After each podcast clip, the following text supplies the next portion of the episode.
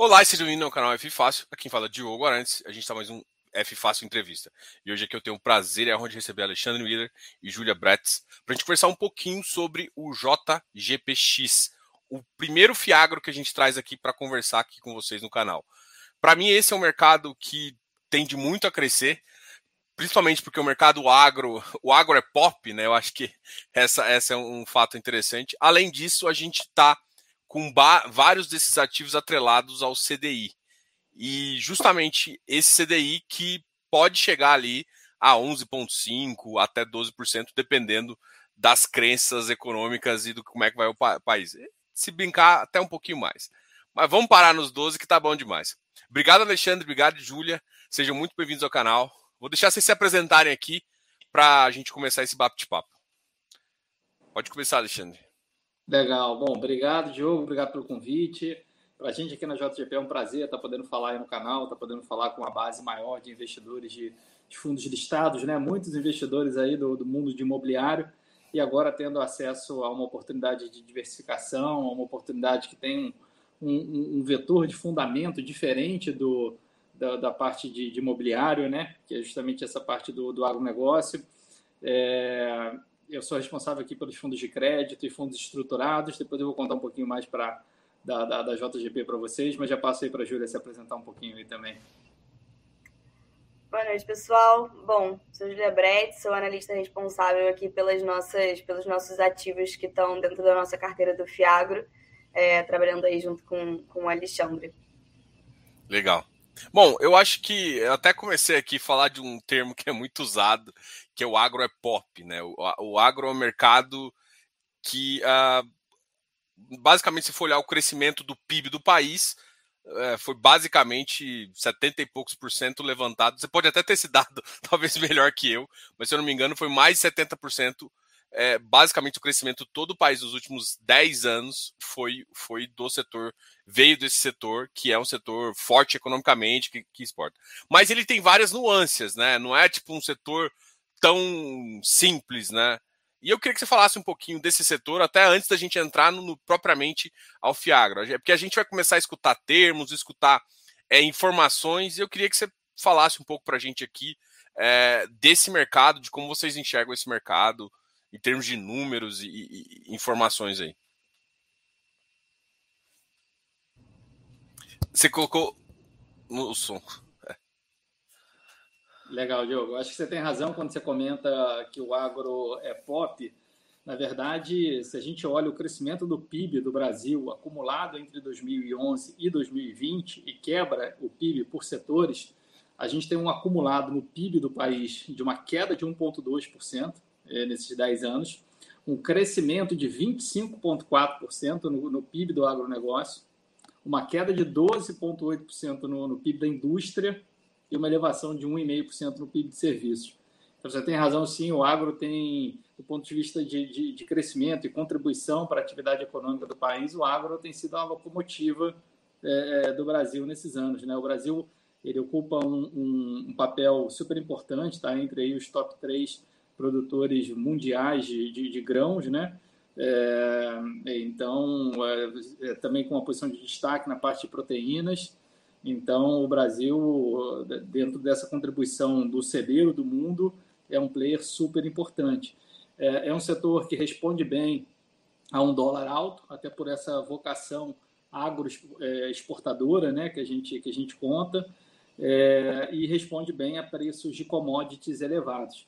Hoje o que a gente está vivendo no, na economia é a combinação desses dois fatores, né? Um real desvalorizado, um dólar muito alto e preço aí de grãos, preço de alimentos aí muito muito elevados. Então, o setor agro em geral está no momento de vem, vem estando no momento de rentabilidade muito positivo.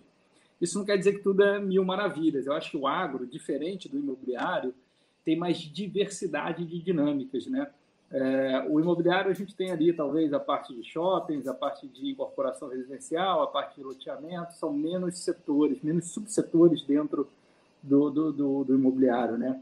Quando a gente olha para o agronegócio, a gente pode estar falando de açúcar e álcool, a gente pode estar falando de é, proteína bovina, a gente pode estar falando de frango, milho, madeira, soja, tabaco, uma infinidade de culturas, e o Brasil é, é competitivo em uma série de culturas E a gente ainda tem mais uma, uma questão, mais uma, uma variante.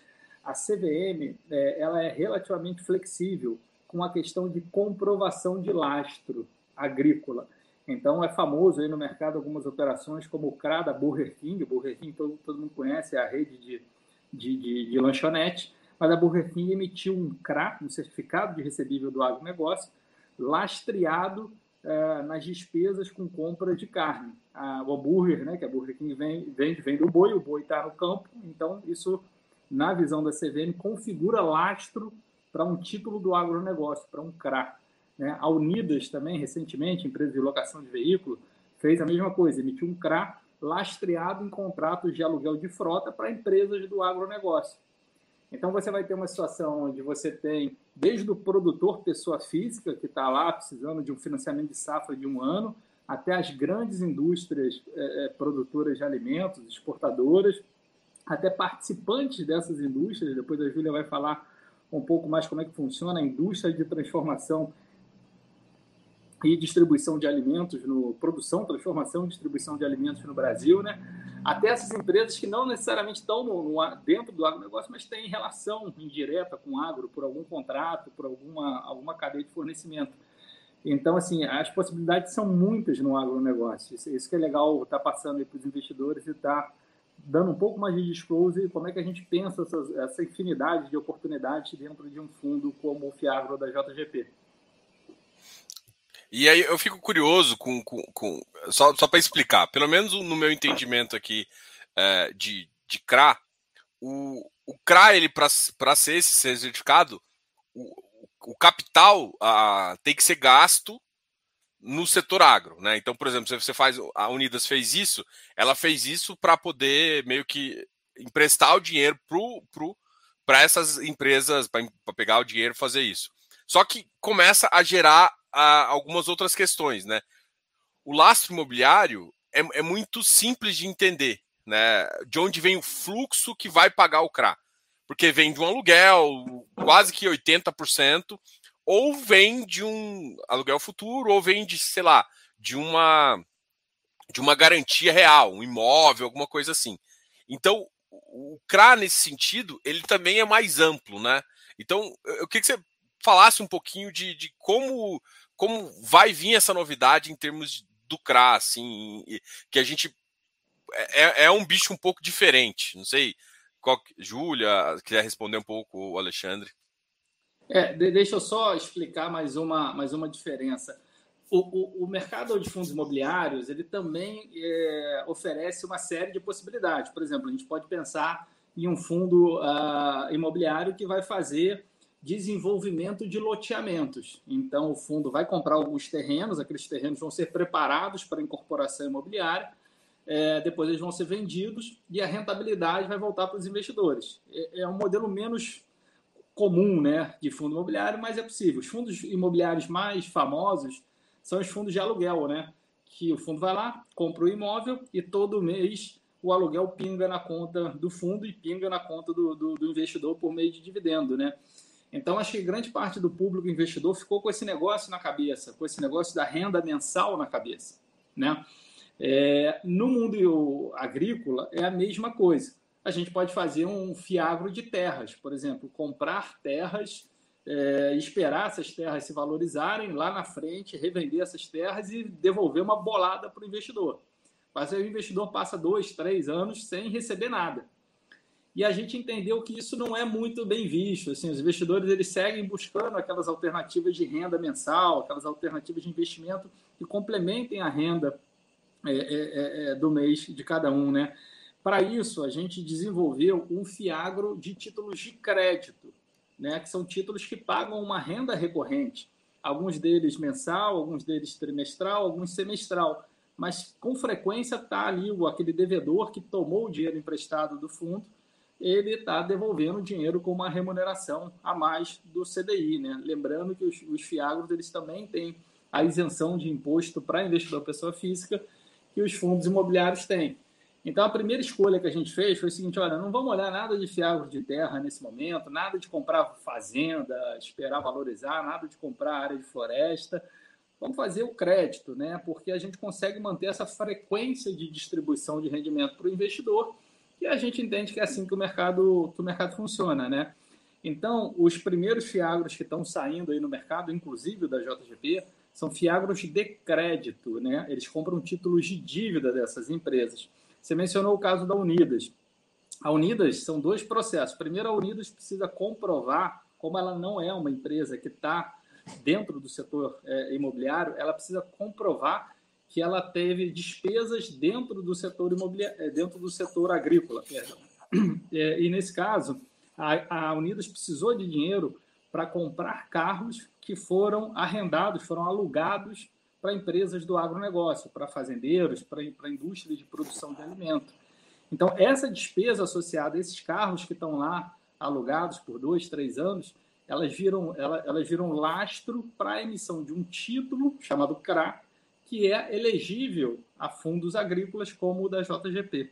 A gente, por acaso, não tem, acho que nenhum com essa cara de, de empresa que não está dentro é, é, efetivamente do setor agrícola, mas existem alguns, alguns exemplos no mercado, o exemplo da Burger King, o exemplo da Unidas, né? É legal. E, e aí, só, só para de curiosidade também, não sei. É, por exemplo, a, o, o papel, o contrato ficaria como o lastro, ou seja, o pagamento da pessoa do aluguel do carro ficaria como lastro, entraria ali no patrimônio separado do CRA, e os carros entrariam também como parte da garantia, mais uma garantia corporativa. Seria algo desse tipo, assim, só para a gente começar a entender. Eu acho que uma das coisas que tem que esclarecer nesse ponto, que a gente, que eu imagino que muita gente está curioso, é de entender a, a, como está o lastro, né? É porque nem tudo vai, nem tudo garantia vai ser terras ou vai ser propriamente a safra. Porque eu acho que, que isso é um dos medos de algumas pessoas. Pô, pegar safra, o que eu vou fazer, entendeu? Então eu acho que isso também gerou um pouco vai gerar bastante questionamento de entender, beleza, mas tá, onde está o lastro? Ah, entendi meu lastro, tá bonitinho aqui, aonde está a garantia? Eu acho que a gente também vai conversar um pouquinho das operações de vocês e também fa faz sentido a gente comentar um pouco sobre isso. Mas é mais ou menos desse sentido que eu, que eu quis falar, assim? É, sim, sim, você tem, você tem razão no sentido de que o agronegócio, por vezes, ele traz um pouco mais de complexidade de execução de garantias.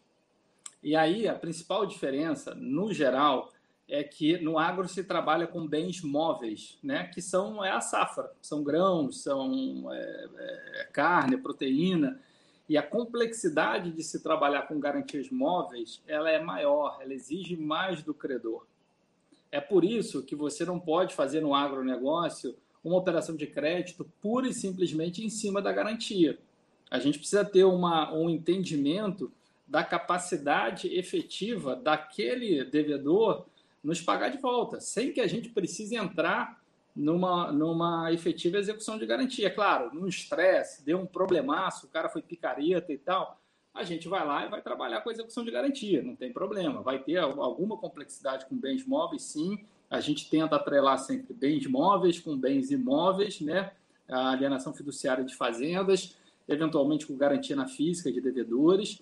Mas o mais importante é a gente estar tá escolhendo devedores que tenham boa qualidade de crédito, que não, não demandem isso do fundo e que proporcionem para o investidor uma visibilidade de rendimentos que ele vai receber ao longo do tempo.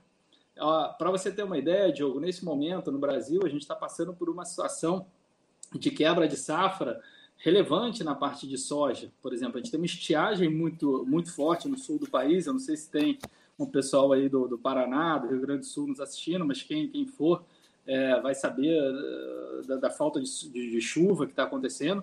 E isso tem é, provocado um problema para safra de, de, de, de, soja, trigo, é, relevante. Né? Mais para cima, no, no, no, Mato Grosso também, a gente tem uma, um excesso de chuvas, o que também está causando uma, um problema de, de umidade muito elevado, um problema de produtividade é, é, é, é, na, na, soja, né? Então, isso aí aumenta a, a, complexidade da situação e demanda da gente, gestor, um entendimento para evitar essas áreas que nesse momento estão um pouco mais problemáticas, para buscar alternativas em emissores de maior qualidade de crédito, em emissores que tenham negócios mais diversificados e que não dependam de uma única safra. Então, esse é um tipo de consciência que a gente precisa ter na hora de fazer a seleção uh, para a carteira do fundo. A gente está vendo o pessoal aí tacando, tacando o pau aí, montando carteira como se não houvesse amanhã. É, mas assim, o momento ali, o agro tem seus desafios específicos. Ao mesmo, ao mesmo tempo que a gente tem essa situação um pouco mais desafiadora para a parte de, de, de, de soja e, e, de trigo, e agora também até de milho né, na, na, na safrinha, a gente tem um cenário extremamente favorável para a questão de açúcar e álcool. Né?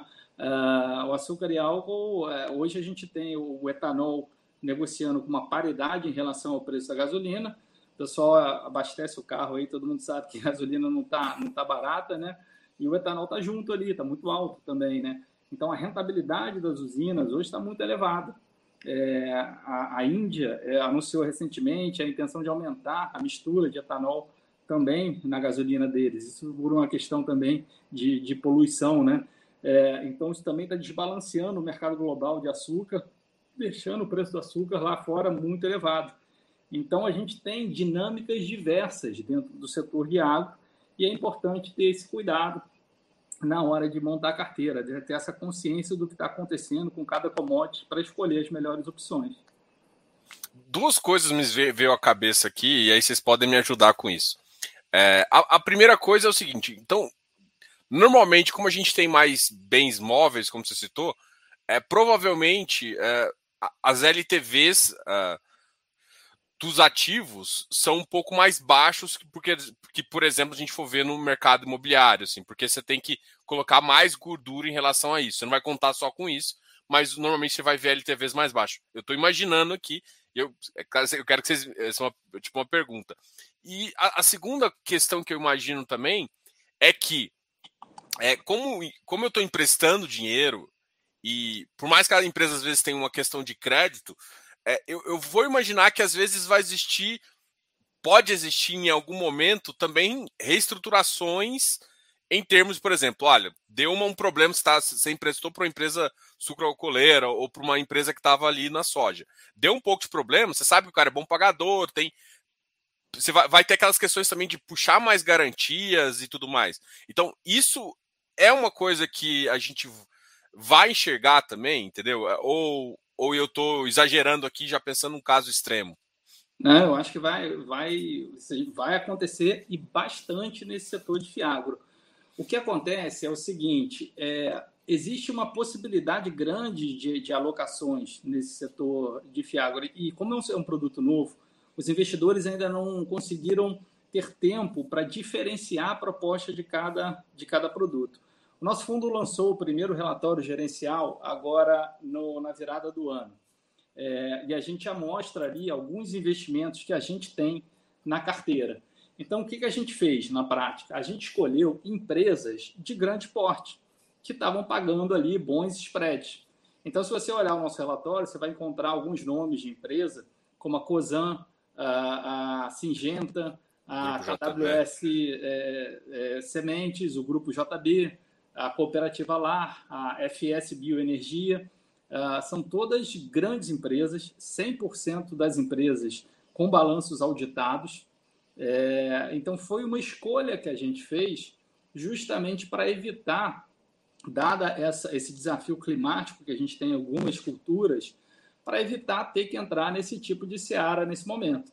A gente olha os outros fiagros da indústria também, naturalmente, porque são nossos é, colegas é, é, concorrentes, né? E a gente vê muitos fiagros com operações de crédito diretamente para produtores pessoa física, para operações menores.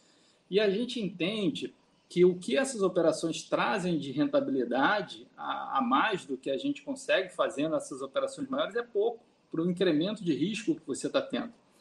Então, é, por enquanto, a gente tem sido mais conservador, tem sido mais exigente no nosso processo de análise.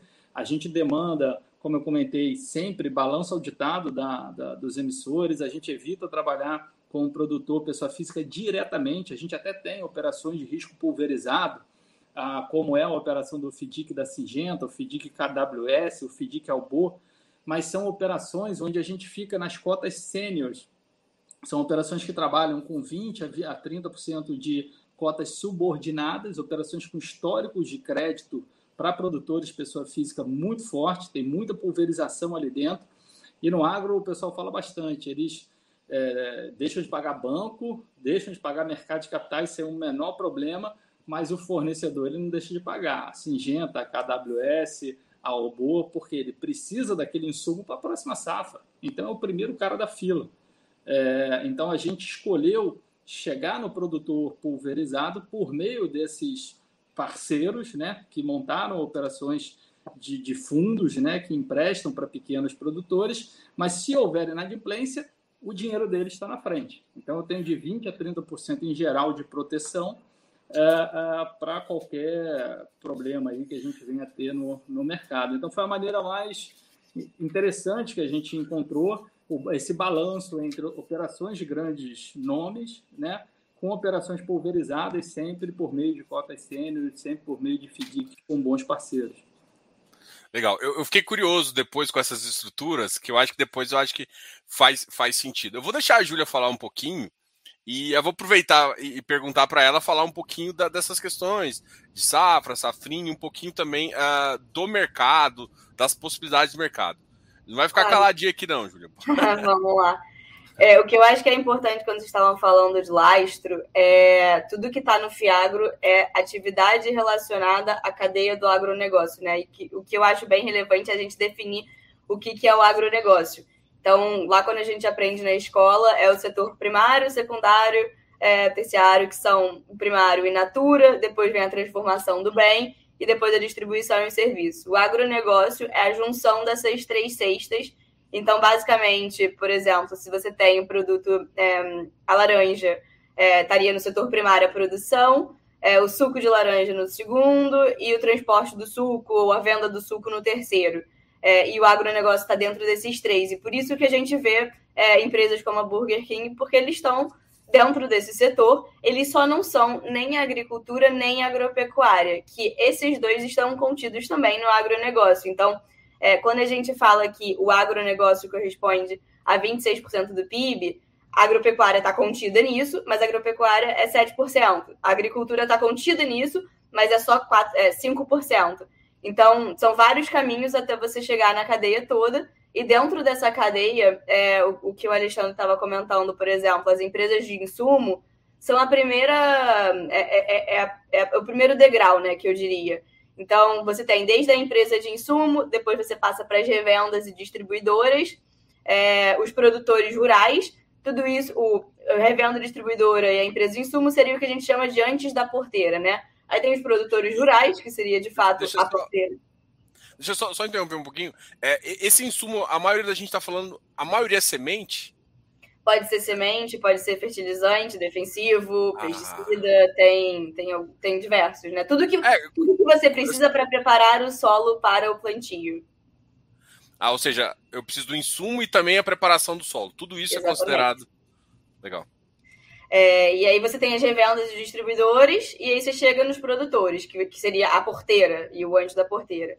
É, para ter uma ideia de, de, de, valor dessa cadeia, o que tem é, porteira, antes da porteira, de 5% a 10% na cadeia de soja, porteira, que seria a produção, de 15% a 25%, e aí tudo que vem depois, de 65% a 80% desse valor da cadeia, é onde a gente gera realmente mais valor.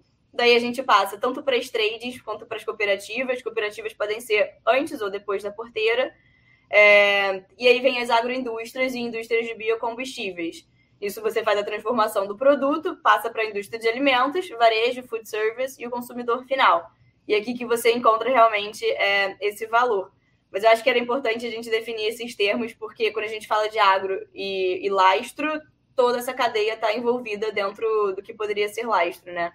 É, e aí você mencionou, quando a gente fala de produto rural e quando a gente está falando da porteira, é, alguns termos importantes que a gente fala muito de safra, safrinha e entre safra, é, a safra, principalmente, é, é, é a principal, né? Então, é, são as condições climáticas perfeitas ou favoráveis para o cultivo dos grãos. Então, é, a maioria ocorre quando tem muita chuva e você tem o, preparo perfeito para o solo para o plantio. Então, ocorre aí de outubro a novembro para a maioria. É, depende um pouco, às vezes, de que parte do Brasil você tá, de que tipo de cultura você faz. Pode ser uma cultura que é permanente, como, por exemplo, é, laranja, citricultura. Às vezes pode ser mais permanente o ano inteiro. Tipos de laranjas diferentes, mas o ano inteiro. É, ou pode ser uma cultura que tem períodos específicos mais favoráveis. Então, por exemplo, a soja, o milho, o algodão, é, eles têm a safra, a safrinha entre safra. E aí, a safra é a condição perfeita, é, ou mais favorável. Depois tem a primeira colheita, e aí vem a segunda safra, ou que já é conhecido mais hoje em dia de safrinha. É, hoje em dia, a gente tem muito costume de usar a primeira safra, ou a safra para soja, a safrinha para o milho. É, e hoje tem crescido também a safrinha para algodão. E aí tem a entre safra, que é o planejamento para os ciclos. Então, é na hora que você usa todo tipo de tecnologia ou de preparo do solo para safra ou para safrinha.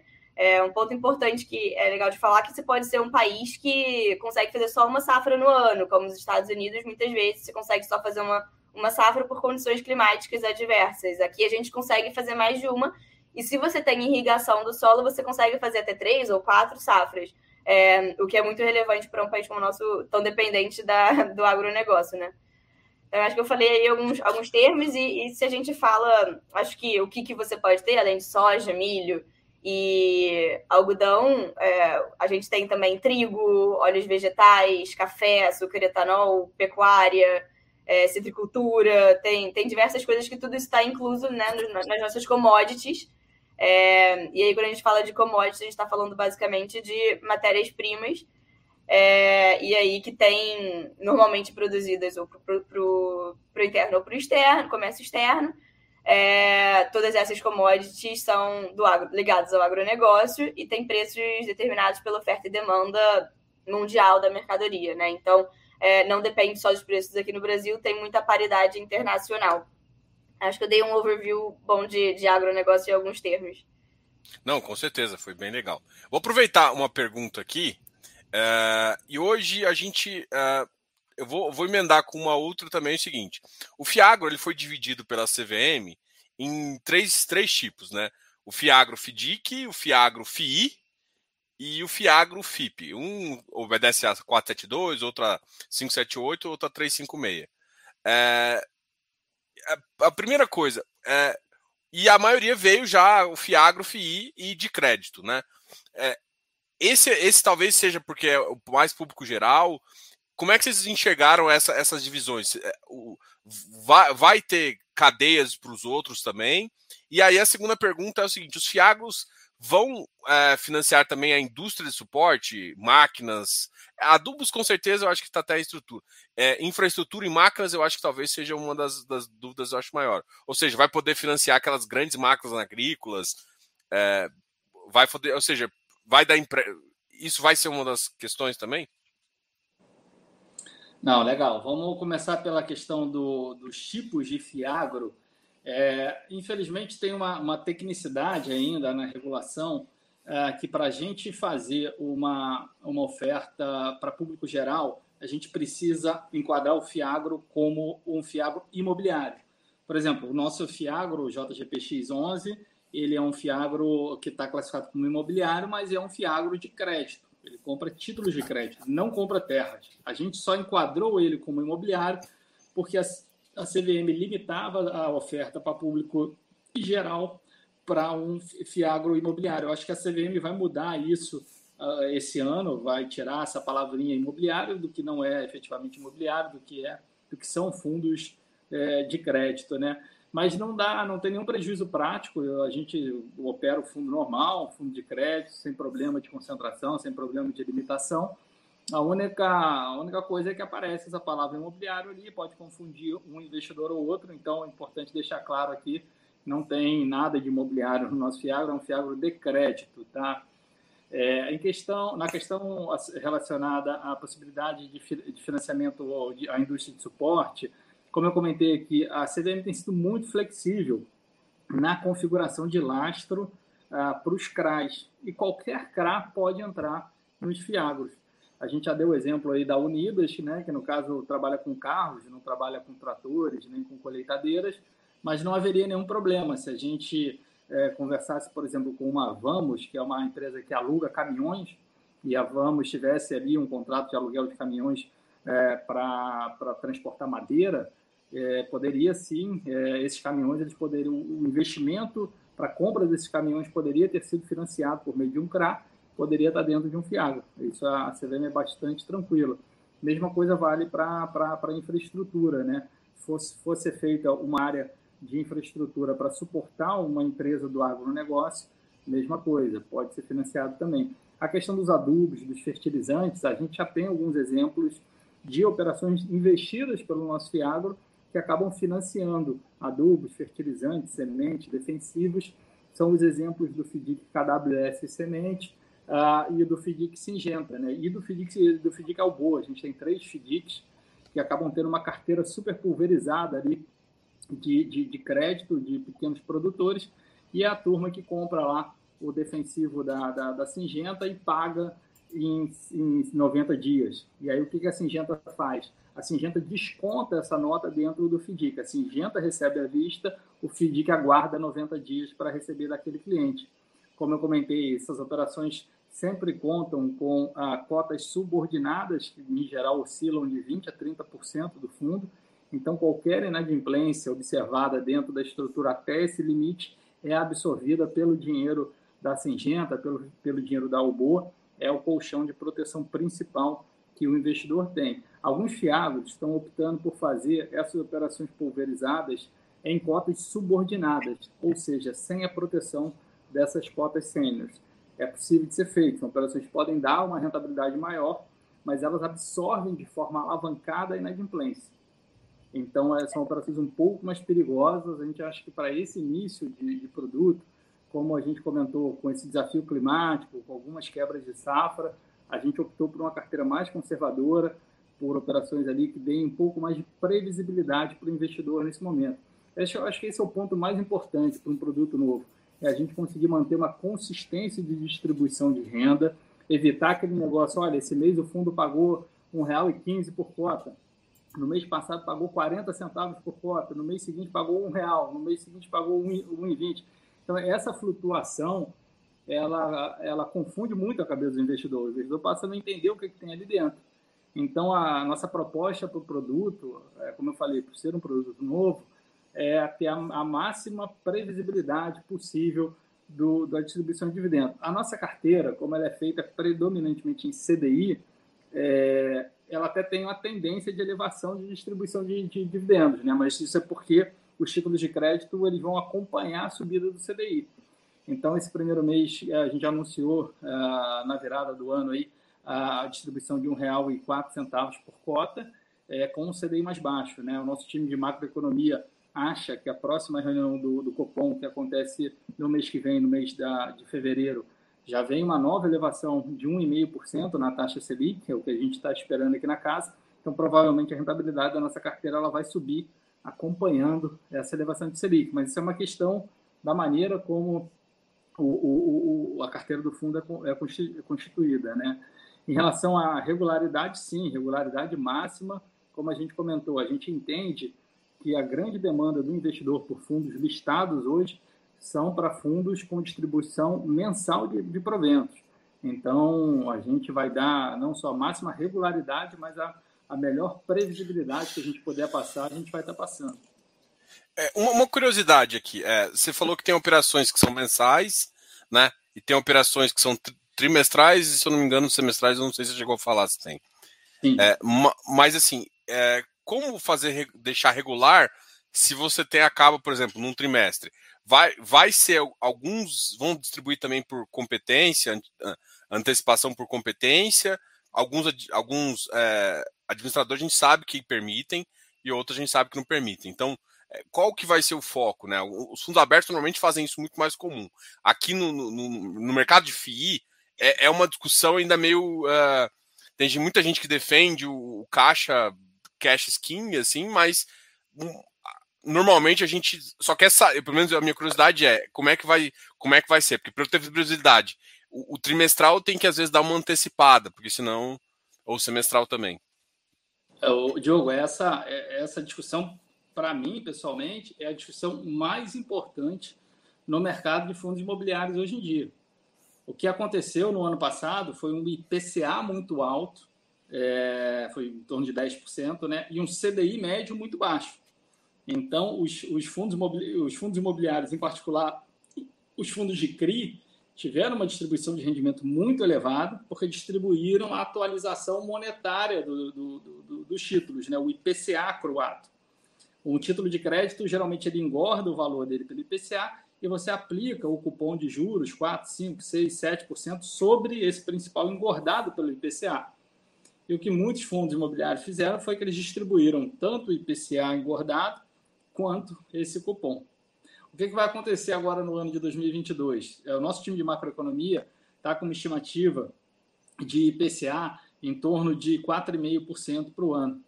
E uma estimativa de CDI é, que vai na nossa conta aqui de 11,75% final de ciclo, agora entre março e abril. Deve ser o CDI do ano, é, deve ficar aí até o final do ano, 11,75%. Então isso vai inverter. Os fundos imobiliários que escolheram distribuir a atualização monetária a, do, dos títulos em IPCA, eles vão perder gasolina, eles vão perder combustível, enquanto que os títulos que têm carteiras em CDI vão subir, né? Porque vão acompanhar o CDI. Por isso a nossa escolha por fazer uma carteira predominantemente em CDI, né? Hoje 63% da nossa carteira está em CDI. A gente queria até ter feito um pouco mais, mas a gente teve duas, teve três oportunidades muito boas de travar operações em níveis de juros reais muito elevados. Até usamos um pouquinho mais de IPCA, mas o predominante na nossa carteira é em CDI. Então, a, o nosso dividendo ele é apurado em regime de competência mas o CDI não tem essa questão da atualização monetária. Então, não é tão crítico para uma carteira em CDI essa questão de caixa ou competência. Na, nas carteiras em IPCA, sim, aí é muito relevante. Não, legal.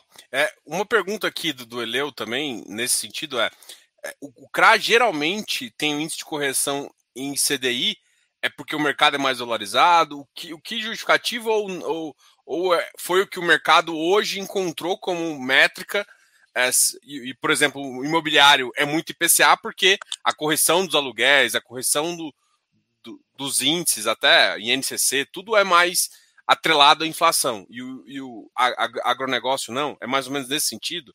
O que, que justificaria é, esse mercado? É, os, os CRIs né, no imobiliário eles também podem ser CDI, né? O que aconteceu ao longo do segundo semestre de 2020 e do ano passado, de 2021 inteiro, foi essa inversão. O IPCA momentaneamente ficou muito acima do CDI, o que é uma distorção, pensando em Brasil, né?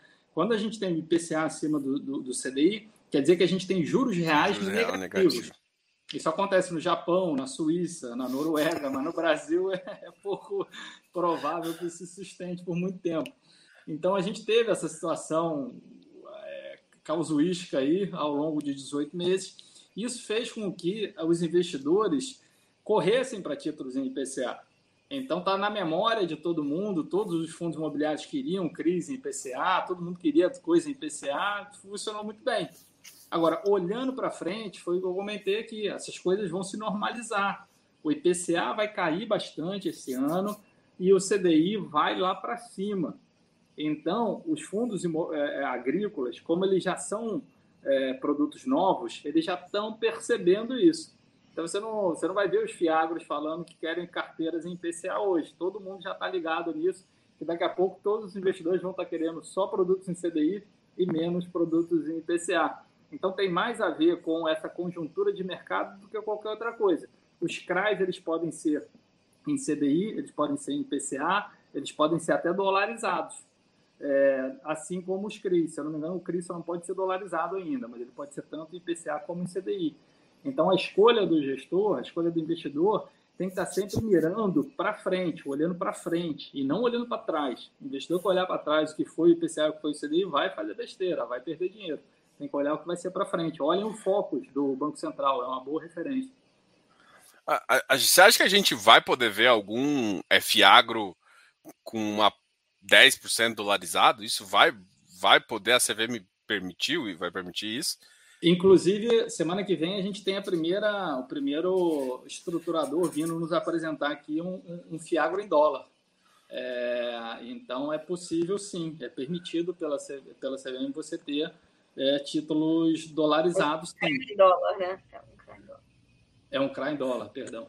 É, então a questão principal é a seguinte: é, o, CRA, o dólar até poucos dias atrás estava em 5,70. O dólar Agora está 5,40. 5,43. Então você teve, pode, você vai ter um mês de rentabilidade negativa. Aquele investidor que gosta de ter o rendimento todo mês na conta, como é que ele fica com essa volatilidade toda do, do dólar? Vai ter mês que vai ter rendimento, vai ter mês que não vai ter rendimento. Então a gente tem que entender ainda como é que o investidor vai se adaptar a essa realidade.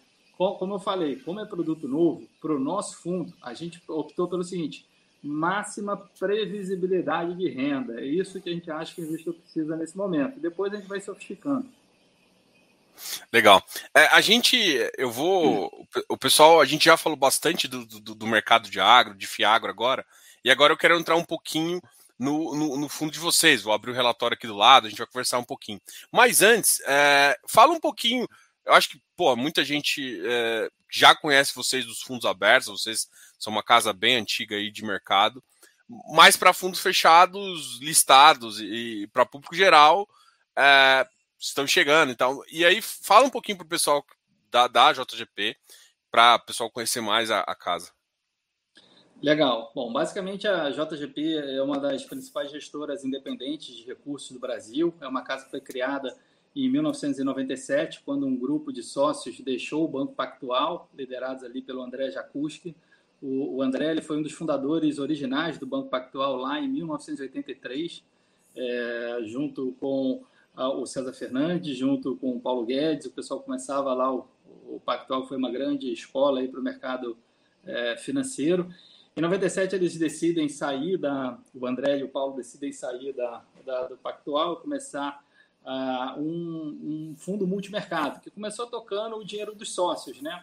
Como eles já, já eram muito conhecidos no mercado por serem uma mesa muito ganhadora de dinheiro, por serem muito eficientes na gestão, os clientes começaram a bater e falaram, olha, tem um dinheiro aqui, você não consegue receber aqui o meu dinheiro, gostaria de investir com vocês. E com o tempo a casa foi se abrindo como um, fundo multimercado, ali no final da década de 90, início da década de 2000. E em 2008, a empresa começa a fazer um movimento de deixar de ser um fundo de, de multimercado, um fundo hedge fund, né? e virar um asset management de plataforma mais completa.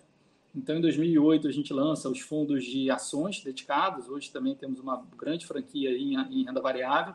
Em 2014, a gente lança os fundos de crédito. Quando eu deixo o Banco Pactual e venho aqui para a JGP, a JGP é uma casa de, de, de muitos ex-pactuais aqui, né? É, e, e, depois disso, a gente começou a fazer o processo de é, especialização de, de estratégias também. Lançamos ano passado ano retrasado, o nosso primeiro fundo ISG, que é uma pauta super importante aqui. A Júlia foi a responsável por integrar a política de ISG da casa aqui, junto com o Marcos de Túlio, nosso, nosso, nosso analista de, de equities. É, a gente lança também ano passado um fundo de Special Situations com a, com a vinda da, da, da Luísa Oswald, que é um fundo que vai fazer reestruturação de empresas, né, empresa que está lá na recuperação judicial, é, empréstimos que estão inadimplidos, o fundo vai lá e vai brigar para recuperar, entra com medidas judiciais. Inclusive, isso tudo vai gerando sinergia. Né? Hoje, o nosso processo de background check, que a gente chama, que é o processo de conhecer aquela empresa que está querendo um investimento nosso, no agronegócio é feito pelo nosso time de Special Situations. Eles fazem toda a varredura, se existem ações associadas ao dono daquela empresa, aquela empresa, empresas coligadas, é, fazem todo o processo quase que investigativo para ver se existe passivos, ações, multas, para que a gente possa começar o processo de análise de crédito. Depois eu vou contar umas histórias aí, se sobrar tempo, de coisas que a gente descobriu no agronegócio fazendo esse, essa, essa checagem com o nosso time de Special Situations. É, e mais recentemente lançamos o nosso fundo, o nosso fundo agro, né? A Júlia hoje é a nossa analista responsável é, pelo agronegócio. A gente também teve o reforço do José Pulgas, o nosso responsável pela originação proprietária no agronegócio, um cara que fez uma carreira é, toda no, no, no, setor, conhece muita gente, tem um, um network muito legal. Então, a JGP hoje é um pouco isso, a gente entende que o nosso DNA é o de construir processos de investimento, sejam para os fundos abertos internacionais, seja para os fundos mais especializados, seja equity, seja crédito. Então, o que a gente sabe fazer bem é desenhar bons processos de investimento, atrair capital humano de boa qualidade, buscar as especializações, as complementariedades eh, necessárias e aproveitar todos esses anos de história de investimento para definir é, processos vencedores. Né? Oh, legal. Fiquei curioso aí com, com essas histórias aí. Se quiser contar uma agora. Quer, quer contar, Júlia, a história daquele produtor de feijão lá da divisa do Tocantins, Tocantins. com Goiás? É, é, bom, assim, é, para a gente arranjar uma empresa no, no agro que seja redondinha em relação aos números já é um pouco, eu vou dizer, desafiador. É, e, e, essa empresa era super redonda, então passando no, no nosso comitê de crédito, estava é, tudo ok, impressionantemente. E, e aí, quando a gente chegou na parte de, de governança, a gente olhou os, os dois principais sócios, eram dois. A gente viu a idade, né? O, o nosso, nosso time jurídico olhou também isso, a idade, e eram dois meninos de 18 e 20 anos, respectivamente. E isso chamou atenção, porque toda reunião que a gente tinha com a empresa era com, com um senhor, de, vou dizer assim, bem mais velho que 20, 18 e 20 anos e ele não estava em nenhum lugar do, do quadro organizacional da empresa. É, isso chamou a atenção da gente, o nosso, o nosso time jurídico foi procurar mais informação, e aí a gente tinha visto que eram os filhos, obviamente, dele, é, só que quando ele, aí ele falou, então deixa eu jogar aqui um background check no CPF dele. É, e aí a gente viu diversas, é, diversas multas ou, ou até mesmo é, Uh, como é que tá me faltando a palavra? É... Processos, né? Tinha processos de execução. Diversos processos legais, tanto ambientais é, quanto organizacionais em cima dele, e claramente foi uma forma de fazer uma barreira é, societária para essa empresa específica. E, e, nunca tinha sido dito ou mencionado qualquer coisa do tipo para gente. É, então, assim, foi, foi um caso que se a gente não tivesse ido no CPF de cada um, ou visto. É uma coisa pequena a idade, né? É, a gente não teria notado tanto, tanto essas divergências e esses processos. É, esse, esse negócio é uma coisa muito comum em special situations, porque quando você entra numa empresa que está em recuperação judicial, é, você tem que tomar muito cuidado, porque se você não fizer todo o processo de análise do, do, dos, do background aí do, dos envolvidos, você pode ser acusado de fraude ao credor. Você pode pagar por um ativo e depois o juiz vai lá e fala assim: olha, esse ativo aí não podia ter sido vendido, pode devolver aqui. É, então é um cuidado danado que o pessoal toma. Então é um tipo de tecnicidade que, não, se não fosse o olho desse time de Special Situation, provavelmente a gente não, não teria pegado fazendo análise regular, né? Reparar na idade do diretor estatutário da empresa e reparar que o, que o cara que estava fazendo as reuniões não estava necessariamente no estatuto da empresa. Então, um detalhe que foi super importante. Então, ele fez um processo de blindagem patrimonial, ele já estava todo enrolado, devendo a uma série de bancos, a, é, processo de, de penhora de, de, de, de safra, processo em outras empresas de, produção, processo de execução de alienação de apartamento. Então, para se proteger, ele basicamente passou as ações da empresa, que era uma boa empresa, com bons números, auditado por Big Four, é, passou para o nome dos filhos. Quem fazia análise da, da empresa ali não, não enxergava nada, mas a gente já conseguiu ver ali que tipo de cara que a gente estava lidando, né? A gente já deu um passo para trás e falou assim: ó, estamos fora aí, esquece, vamos para a próxima. É, legal. E, e assim, é, falando do JGPX, tem um segmento que vocês acham que é o, sei lá, o mais interessante? E qual que é a parte da cadeia que vocês vão preferir, assim, no fundo? É, bom, assim, primeiro, primeiro lugar, é, isso é uma, é uma coisa que, por exemplo, a gente faz gestão de fundos de crédito lá fora, inclusive, é, isso é comum acontecer. Quando a gente está com uma previsão econômica muito animadora, vai ter muito crescimento, muita disponibilidade de crédito, o que, que, é mais interessante? É a gente aumentar a exposição para as empresas menores de menor qualidade, mas que pagam mais taxa. Quando o cenário está mais esquisito, vai ter retração econômica, vai subir juros, cuidado e tal, o que, que a gente faz? Diminui o pedaço da carteira de, de, pequenas, de pequenas empresas, empresas mais arriscadas, e segura a onda ali nas empresas um pouco maiores e tal, até que você tenha mais claridade no cenário. Então, essa construção de portfólio ela é sempre ajustada para o cenário que a gente está vendo para o campo naquele momento. E no campo tem uma questão que o produtor nem sempre ele tem a noção de ciclo e, os, e as commodities são cíclicas. Então, por exemplo, em 2020 a gente teve uma safra incrível uh, de soja no, no, no, no Brasil. É, muita, muito volume, preços excelentes. Então, muito produtor ganhou muito dinheiro na safra de 2020. E aí, o que, que o camarada faz? Ele pega todo aquele dinheiro que ele, que ele ganhou e ele acha que o preço da commodity vai para a lua, não vai parar. E aí ele gasta tudo e replanta tudo de novo. Só que quando todo mundo faz isso ao mesmo tempo, você aumenta a área plantada e a expectativa de preço cai. Isso aconteceu e ainda em um momento onde o preço dos fertilizantes e dos defensivos subiu muito, né, que são os insumos que o cara usa para plantar. Então ele gastou muito fertilizante, provavelmente vai pegar uma colheita agora com preço médio um pouco mais para baixo e tem que torcer para ele não estar tá em nenhuma área de quebra, que aconteceu agora por conta da estiagem no sul do país, como a gente comentou. Então, é, é, esse cuidado a gente tem que ter, a gente conversa muito com os produtores, nem sempre nos ouve, o cara está lá tocando a, a produção dele, mas essa visão para frente é sempre o que a gente tenta imprimir.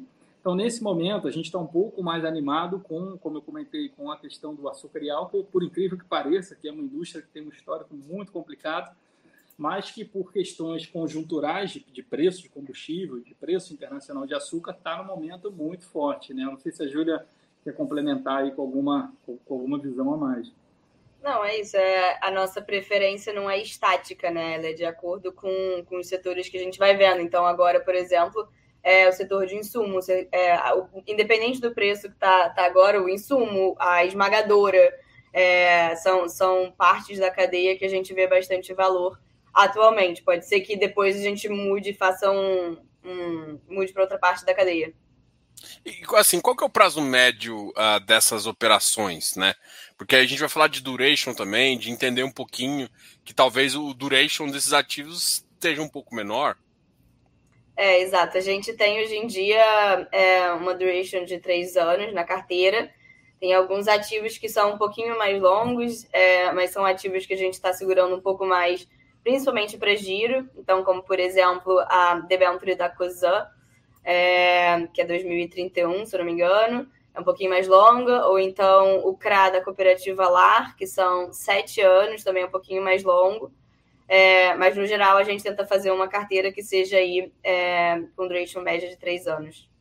É, assim, porque o que a gente sente é que os ativos de imobiliário, a gente tem um, normalmente um duration dos ativos mais high grades, a gente tem durations maiores. E aqui, por conta da safra, a gente vai começar a ver duration um pouco menores. Tá? Você vai financiar dois, três, an dois, três anos ali a, a, a para a safra e o cara vai ter esse prazo ali, talvez um prazo um pouquinho maior, mas um duration médio aí de três, três e pouquinho.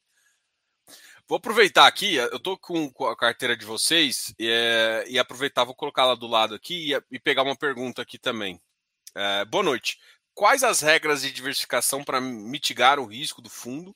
Existe um limite por devedor? Isso é uma pergunta. E uh, num desenquadramento, qual o prazo para regularizar? Como é que.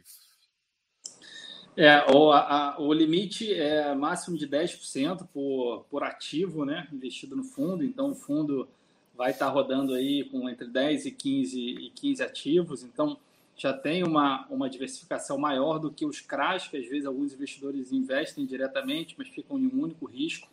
E alguns ativos que a gente tem na nossa carteira, eu dei o exemplo do FDIC Singenta, do FDIC Albo, do FDIC KWS Semente, são operações é, pulverizadas em si. Então, eles não estão necessariamente em um único risco.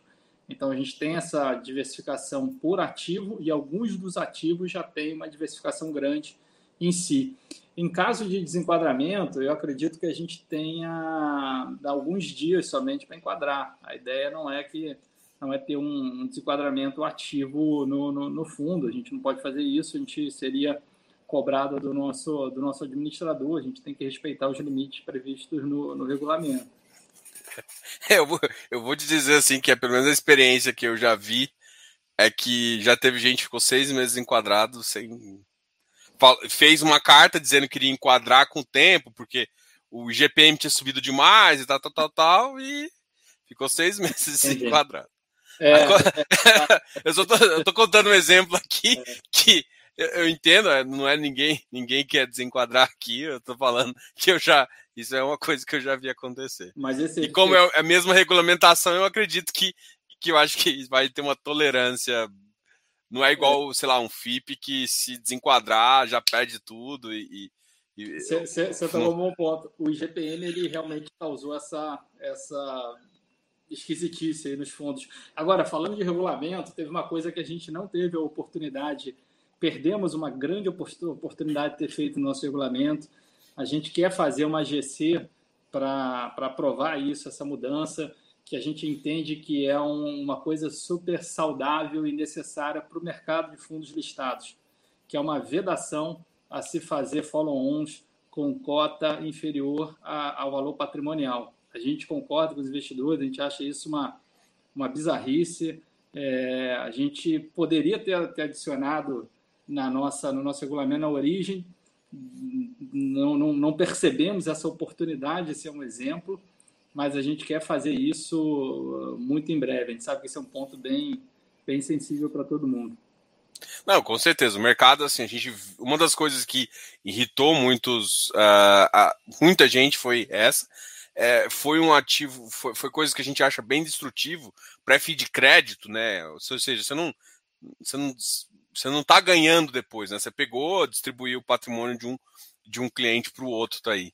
É, e ativo de crédito, realmente. Eu vou compartilhar aqui o relatório de vocês, tá? E uh, tem, tem uma pergunta aqui também que eu queria, que eu queria fazer, mas deixa eu compartilhar aqui para a gente conversar um pouquinho até do relatório. Ai, cadê? Colocando aqui. Eu coloquei direto na diversificação setorial, né? Que foi uma das coisas que eu acho que, a, que até a Júlia estava falando. Né, vocês estão, eu acho que o setor que realmente vocês ficaram um pouquinho mais foi o sucracoleiro, que vocês a, a, têm uma aposta aí. É, florestal, cooperativa, insumos agrícolas, bioinsumos. Por exemplo, de, qual que é a diferença? Desculpa. É, insumos agrícolas seria por exemplo, bioinsumos é sementes, insumos é só fertilizantes, é, é florestal, corporativo, co cooperativa aqui. A cooperativa é sempre. É, Deixa só, eu só... essa primeira. Claro. É, então, a gente, quando eu falei de insumo, a gente tem um insumo biológico, um insumo químico e um insumo mecânico, né?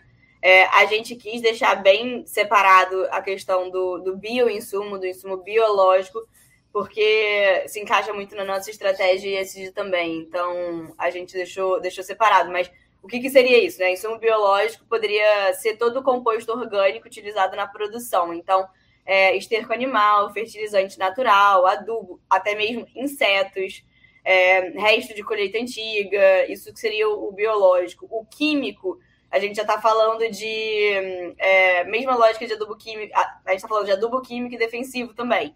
É, então, vindo de minerais, como por exemplo o calcário. E aí, quando a gente fala de insumo mecânico, que foi o que você tinha mencionado lá no começo, é, a gente está falando realmente também de, de, tratores, de maquinários e etc. Então, aqui a gente só quis diversificar. Aqui, quando a gente fala de insumo agrícola, tem é, empresas de revendas, empresas que, que vendem tanto fertilizantes, quanto defensivos, quanto sementes. E, e os bioinsumos são realmente só o que, o que a gente fala de composto orgânico. Legal. Aprendendo, hein? Tô aprendendo aqui. Conglomer... Com... Esse conglomerado. É a Cosan. É, a Cosan ah, tá. é uma empresa que a gente tem dificuldade ah, de. É um nicho só, né? Então, é, é um conglomerado. Florestal, qual, qual que é o segmento mais que vocês apostam? Tipo, papel? Aqui a gente está falando, a gente tá falando de fomento à cadeia de, de eucalipto é, no Mato Grosso. Então, esse aqui é o nosso CRA é, da FS Bioenergia. A FS é uma empresa de etanol do milho no Mato Grosso. Eles fazem não só o etanol, o etanol do milho, eles também fazem é, produtos para nutrição animal, óleo de milho e bioeletricidade.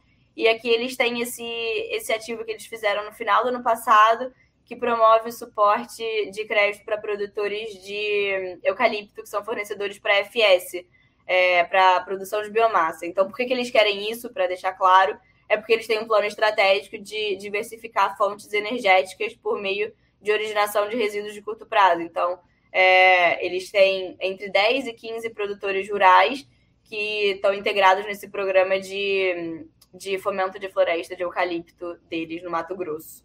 É só, só uma curiosidade: a JGP hoje ela tem é, um volume de fundos de crédito muito grande já. A gente tem 4 bilhões e meio de reais de fundos de crédito sob gestão. E uma das estratégias mais famosas nossas é a estratégia dos fundos de crédito que investem tanto no Brasil quanto lá fora, em bonds no exterior. E a gente conheceu a FS Agrícola quando a empresa fez a primeira emissão de bonds para os investidores internacionais. Nós fomos, inclusive, um dos investidores que, que ancorou a operação, estava lá desde o início. E ano passado, a, esse, esse bond da FS, nos nossos fundos normais, ele foi de, um dos bonds de melhor contribuição de retorno é, é, no acumulado do ano de 2021. Então, foi um bond que performou muito bem, justamente porque a empresa está numa dinâmica de resultado muito boa, vendendo etanol com preço ligado na gasolina, a margem do cara está lá em cima, né? Então, a gente já conhece esse, essa empresa há muito tempo e quando eles vieram fazer esse CRA para estimular essa parte é, energética, a gente já puxou eles para o nosso Fiagro, estava lá no nosso pipe do prospecto, já colocamos aqui na carteira. Legal. É, aqui no relatório de vocês também, vocês colocaram o spread atual da carteira, está em 3,7. Depois da alocação, vai ficar. Esse spread aqui é o spread livre, ou seja, já descontado tudo, é o spread de entrega de dividend yield. É, é, aqui tem algumas, alguns detalhes importantes. A gente tentou dar mais bons exemplos aqui na, na indústria. O nosso fundo tem a isenção da taxa de gestão válida até o dia 23 de fevereiro de 2022, ou seja, durante esse período que a gente está construindo carteira, a gente investiu 78% do fundo no primeiro mês. Agora, no fechamento desse mês de fevereiro, eu posso adiantar que a gente vai passar aí de, de 90% investido. Mas a gente não queria onerar o investidor durante esse processo. Algumas operações poderiam atrasar um pouco. Então a gente falou assim: olha, vamos dar isenção da taxa de gestão durante esse período para não prejudicar o dividend yield do fundo. Então o fundo segue rodando com a isenção da taxa até o dia 23 de fevereiro. Então hoje sim, o CDI mais 3,7 é praticamente é, líquido porque não tem taxa de gestão. Entendi. Qual, qual que, eu lembro que no objetivo é, é, que eu, que eu olhei na viabilidade, vocês eu posso estar enganado aqui, tá, gente? É, mas na minha era DI mais 4 ponto, não, 4.1, alguma coisa assim. Eu tô não, é, então, eu tinha CDI mais 4,5 como, como taxa, é, meta de taxa para os nossos ativos investidos. Isso. É, aí de carteira final, então ficaria 3,5 mais ou menos. Isso. Na, na verdade, a gente até deve ter uma pequena redução dessa estimativa no, no, que a gente tinha no prospecto. Né? A gente deve estar rodando com uma carteira aí mais próxima desse 3,7 e não próxima do 4,5. Por que isso? Porque o setor começou a entrar numa com, com alguma dificuldade em algumas é, culturas específicas, como a gente comentou. Essa região, essa questão da, da, da estiagem, essa questão da quebra de safra, que, que a gente fez? A gente vendo isso, a gente falou: olha, vamos modificar um pouco a nossa carteira. Vamos escolher emissores maiores, vamos criar um pouco mais de proteção. É melhor a gente abrir mão de 1%, eventualmente, de rentabilidade ao ano do fundo, do que ter um problema de crédito, ter que entrar num processo de recuperação que vai atrapalhar o dividend yield. Então, a gente teve essa consciência porque esse é o nosso papel como gestor profissional. Está sempre de olho no cenário e dependendo do, do cenário, a gente vai fazendo os ajustes para que o investidor não tenha nenhum problema naquela, naquele dividendo mensal. Então, a gente conservadoramente fez essa modificação, perdemos um pouquinho de spread, sim, mas melhoramos muito a qualidade da carteira do fundo. É, e, e, não só isso, né? Eu acho que o que importa para o investidor são os rendimentos mesmo. Então, é, ficar olhando só o nosso spread é, é até um pouco. É, pode até enganar, porque a gente pode devolver o rendimento através também de marcações a mercado. Então, quando a gente coloca um ativo que tem um spread menor, mas a gente pode fazer um giro que o preço possa subir é, num curto prazo, a gente também tem a marcação a mercado que vai contribuir de qualquer forma para o rendimento. Então, é, pouco importaria se está CDI mais 3,8 ou 4 se o rendimento está sendo entregue de outra, seja por marcação a mercado. É, é, vocês podem entregar, por exemplo, na venda de um CRA, fazer uma originação, vende o CRA no secundário com um spread maior, porque a taxa de CDI deve, deve puxar isso. Isso, isso é possível. Então vocês conseguem também originar e vender no secundário. É, é, o fundo pode fazer isso? É uma estratégia que vocês acham também?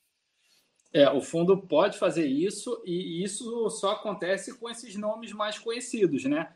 Quando a gente começa Sim. a falar do, por exemplo, a FS Bioenergia, que a gente comentou, é uma empresa que tem rating duplo A pela, pela FIT, Agência Internacional. Quando a gente fala da cooperativa LAR, é uma cooperativa que tem rating pela Standard Poor's.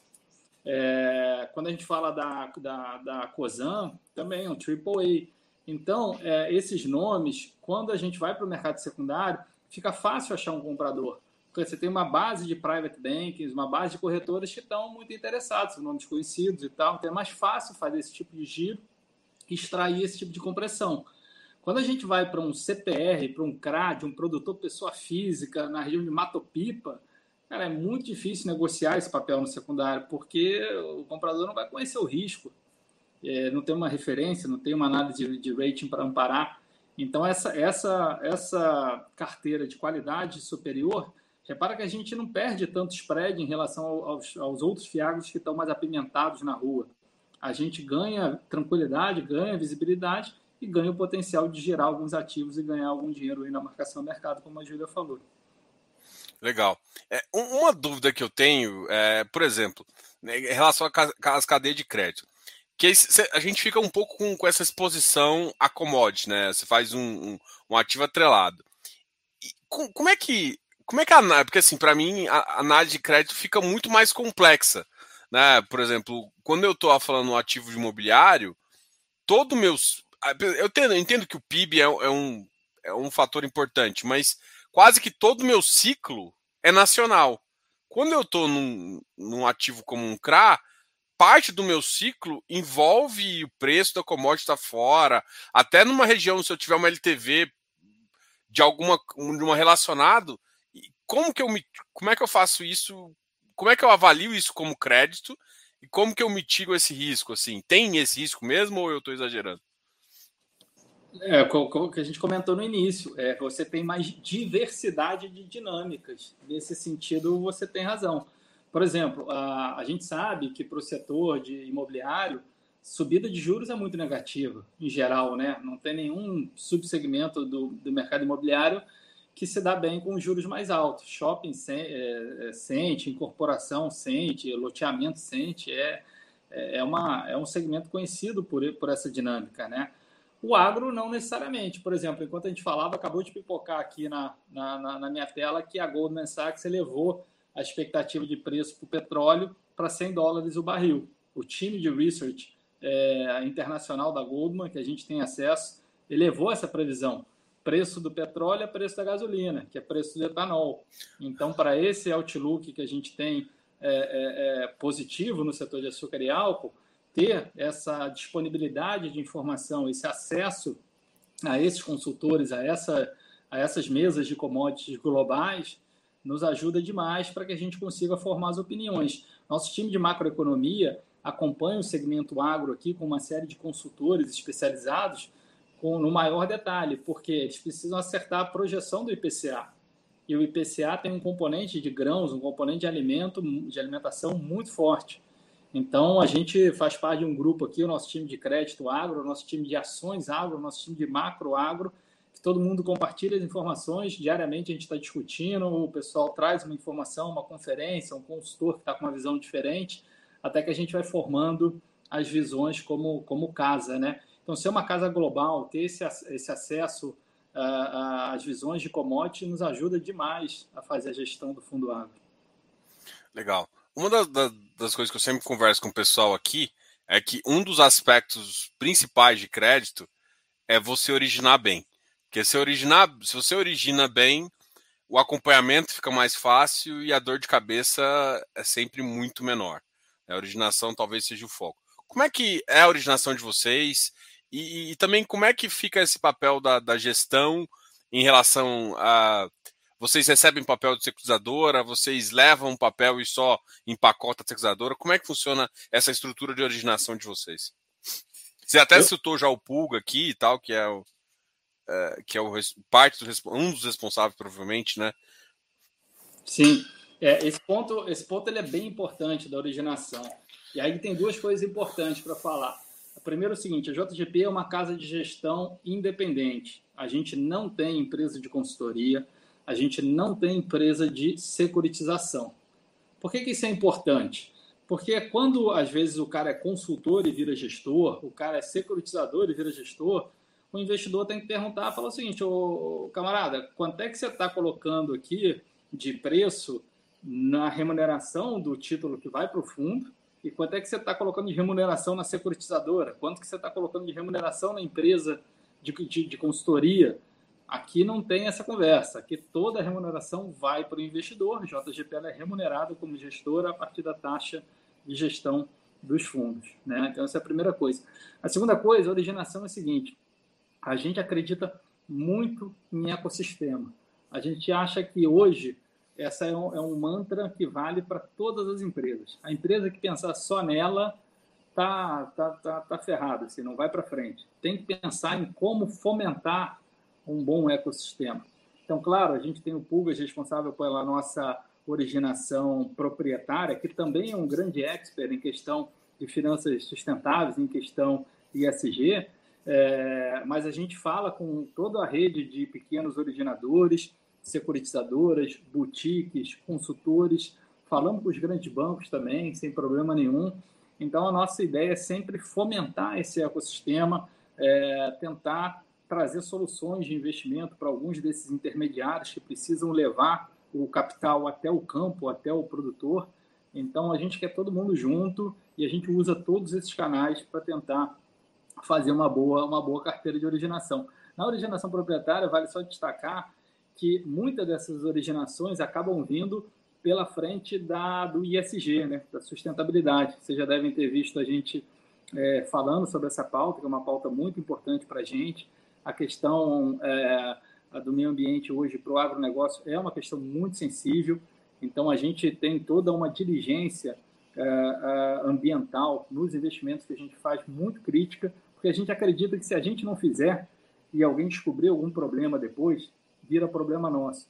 Se alguma trade, que é um grande cliente daquele produtor, descobriu que o cara tem um problema ambiental grande, que não faz o tracking da cadeia de suprimento, está usando mão de, mão de obra em condições análogas à escravidão, se o cara descobre aquilo depois que a gente fez o crédito, ferrou.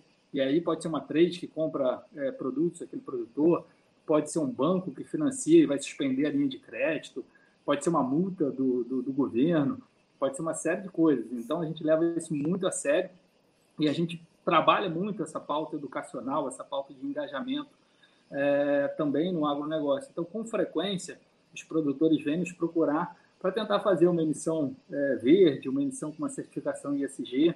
Isso tem sido um diferencial bacana de originação também para dentro do fundo. É, eu acho que é, esse vai ser um, um driver muito importante aí para o mercado agro, que eu acho que eles não estão ainda tão perto do ESG quanto talvez outras, outras partes das indústrias aí, no, no, pelo menos no território nacional, é o que eu enxergo. Mas eu acho que vai ser um driver importante aí e com certeza vão ter que, a galera vai ter que dar uma adequada, né? É, assim, a gente já vê muitos produtores, principalmente os mais profissionalizados, com cuidado muito, muito grande aí com, com, essa, com essa questão da, da preservação da, das reservas ambientais, mas existem possibilidades de adicionalidades muito grandes no campo, né? Hoje, por exemplo, a gente tem trabalhado na estruturação de outros fundos aqui na casa. A gente está trabalhando na estruturação de um fundo para fomentar a integração lavoura, pecuária, floresta. Eu não sei quem já assistiu, tem um documentário no no Netflix chamado Solo Fértil, que é muito bom, recomendo a todos que assistam, que fala sobre como essa técnica agronômica ela pode é, contribuir para a recuperação do solo, recuperação de áreas de pastagem e na geração de um volume positivo de, de, de, de carbono uh, para frente aí, né, para todo o setor de agronegócio. Então existe possibilidade da gente introduzir melhorias, né? técnicas de sequestro de carbono, é, técnicas de, de é, agricultura sustentável, agricultura regenerativa. É, então tem muita coisa bacana que dá para ser feito aí, patrocinado no, no, no, campo, e a gente vai estar certamente aí bem, bem próximo dessa pauta. Pessoal, Alexandre, queria agradecer demais essa conversa aqui, agradecer a Júlia também, que participou aqui do canal, conversando, explicando um pouco desse mercado. Fizeram um serviço também de, de ajudar a, a, entender toda a cadeia, tiveram paciência aqui. Vou deixar vocês falarem as últimas palavras, se quiserem falar um pouco alguma outra questão do fundo que eu acabei não abordando, ou, ou sobre o mercado também. Mas, de qualquer forma, eu agradeço aqui. Eu acho que, pô, já estamos uma hora e quinze conversando aqui. Eu acho que uh, vai ficar o meu convite aqui para vocês retornarem. A gente uh, pode fazer uma. A gente faz isso no próximo semestre, alguma coisa nesse sentido, porque eu acho que é importante também o pessoal ir escutando e vendo as novas operações de vocês e vendo as novas emissões para que esse mercado deve crescer muito em 2000 e, até pelos, por ter um, um apelo em CDI e também uh, o agro tem atraído muito o mercado, né? Eu acho que não foi à toa que a bancada agro foi uma das mais apoiadoras dessa legislação aí, até que ajudou a segurar, inclusive, a isenção para a gente. Não, legal. Eu agradeço a oportunidade. É ótimo poder estar conversando, passando um pouco mais do nosso fundo, do que a gente está vendo. E, e, essa é uma, é, é uma intenção nossa de estar tá mantendo essa proximidade com o mercado, estar tá caprichando nos relatórios de, de, gerenciais aí do fundo, dando o máximo disclosure. Nosso fundo é um fundo simples, né? São grandes nomes que estão lá dentro, é possível é, avaliar ali na, no relatório gerencial.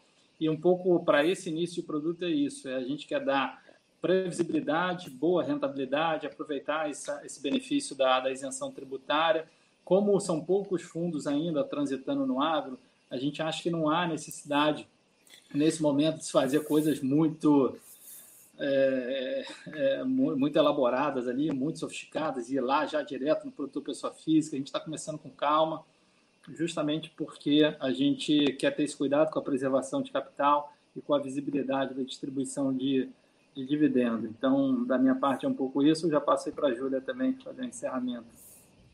Queria só agradecer, Diogo, obrigada pelo convite. Também fazer um convite para todo mundo aqui para ver o nosso site, é, nosso site de, do do, do Fiagro. Tem lá a nossa carta mensal que a gente já lançou do primeiro mês do fundo. E, e vão vir outras comunicações aí com o mercado também. Então, é, vocês podem escrever, podem sempre ficar atentos com as comunicações que a gente vai ter. Legal. Pessoal, na descrição do vídeo aqui aparecem os contatos da, da JGP, inclusive o site do Fiagro, onde uh, todo o material que, que vocês conseguem. É, obrigado aí, pessoal, por vocês assistirem aqui. Quero agradecer de novo ao Alexandre e à Júlia. E, pessoal, até a próxima. Não esqueça de se inscrever aqui no canal, dar um like nesse vídeo e a gente se vê aí. Tchau, tchau, pessoal.